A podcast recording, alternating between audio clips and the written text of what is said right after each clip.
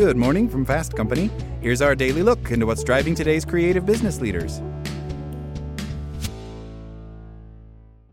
At Evernorth Health Services, we believe costs shouldn't get in the way of life-changing care, and we're doing everything in our power to make it possible. Behavioral health solutions that also keep your projections at their best? It's possible. Pharmacy benefits that benefit your bottom line? It's possible. Complex specialty care that cares about your R O I? It's possible. Because we're already doing it.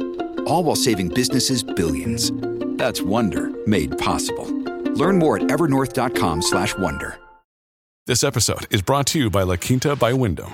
Your work can take you all over the place, like Texas. You've never been, but it's going to be great because you're staying at La Quinta by Wyndham. Their free Bright Side breakfast will give you energy for the day ahead. And after, you can unwind using their free high-speed Wi-Fi. Tonight, La Quinta. Tomorrow, you shine. Book your stay today at L Q dot com.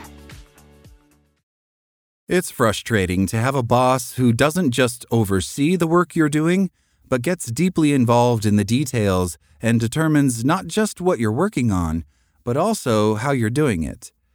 This micromanagement can be deeply demotivating.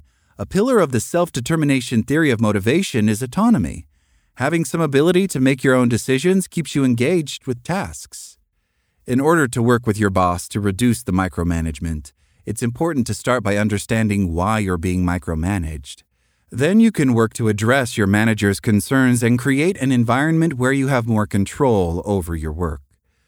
Micromanagement reflects a lack of trust between you and your manager. There is a job you need to do, and your manager does not trust that you know how to do the job and that you will complete it satisfactorily. That mistrust can arise from one of two sources. One possibility is that your past performance suggests a cause for concern that leads your boss to want more oversight over your work. That is, you're feeling micromanaged, but your boss feels like you're being appropriately managed. The other is that your boss is anxious about whether your task will be completed effectively and is addressing that anxiety by providing invasive oversight of your work. Start by talking to your boss about your feelings about being micromanaged. Say that you would like to have more autonomy in choosing the right approach to doing your work and getting it completed. Ask for any feedback about your own work performance that your boss wants to provide. Give your boss an opportunity to discuss honestly why they might have concerns about letting you work with less oversight. If your boss has criticism of your prior work, that doesn't mean that micromanagement is the right approach. Instead, you should develop a plan to develop the knowledge and skills your boss thinks are needed to improve your performance. Then you should create an evaluation plan to instill confidence that you have learned to do your job to their satisfaction. More often, though, micromanagement comes from some other anxiety. Your boss may be new to supervising and may still need to learn how to give their team more independence. Your boss may have had previous supervisees who did not get tasks completed. Your boss may be feeling pressure from higher-level management about their performance. In these cases, micromanagement is an attempt for your boss to assert some control over a situation over which they don't currently have control. The important thing here is to have a conversation that makes it explicit that there is nothing specific about your own performance that is driving the micromanagement. If your boss is new to supervising, then it's worth asking for the chance to prove your effectiveness. Ask what information would help them to feel more confident in your work and give suggestions for how they might provide feedback that would help you to work more effectively.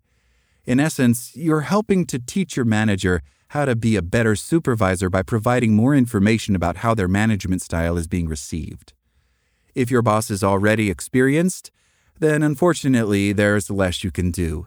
Once you and your boss have established that your performance is not at the root of the micromanagement, your boss is ultimately going to have to take steps to develop more trust in you and their other direct reports.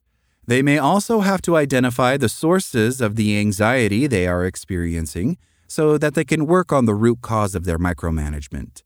One thing you can do is to ask whether there is any feedback you can give them about how you're feeling about their oversight of your work.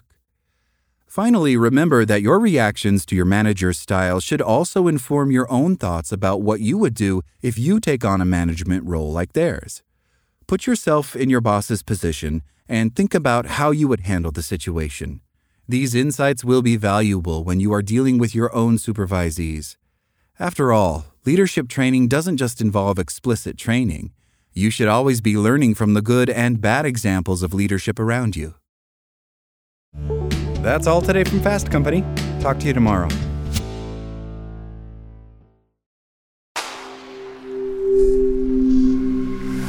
Spoken Layer. Want to learn how you can make smarter decisions with your money? Well, I've got the podcast for you. I'm Sean Pyles, and I host NerdWallet's Smart Money Podcast. Our show features our team of nerds, personal finance experts in credit cards, banking, investing, and more. And they'll help you make the most of your money while cutting through the clutter and misinformation in today's world of personal finance. You'll get clarity on strategies to help you build your wealth, invest wisely, shop for financial products, and plan for major life events. Listen to NerdWallet's Smart Money Podcast wherever you get your podcasts.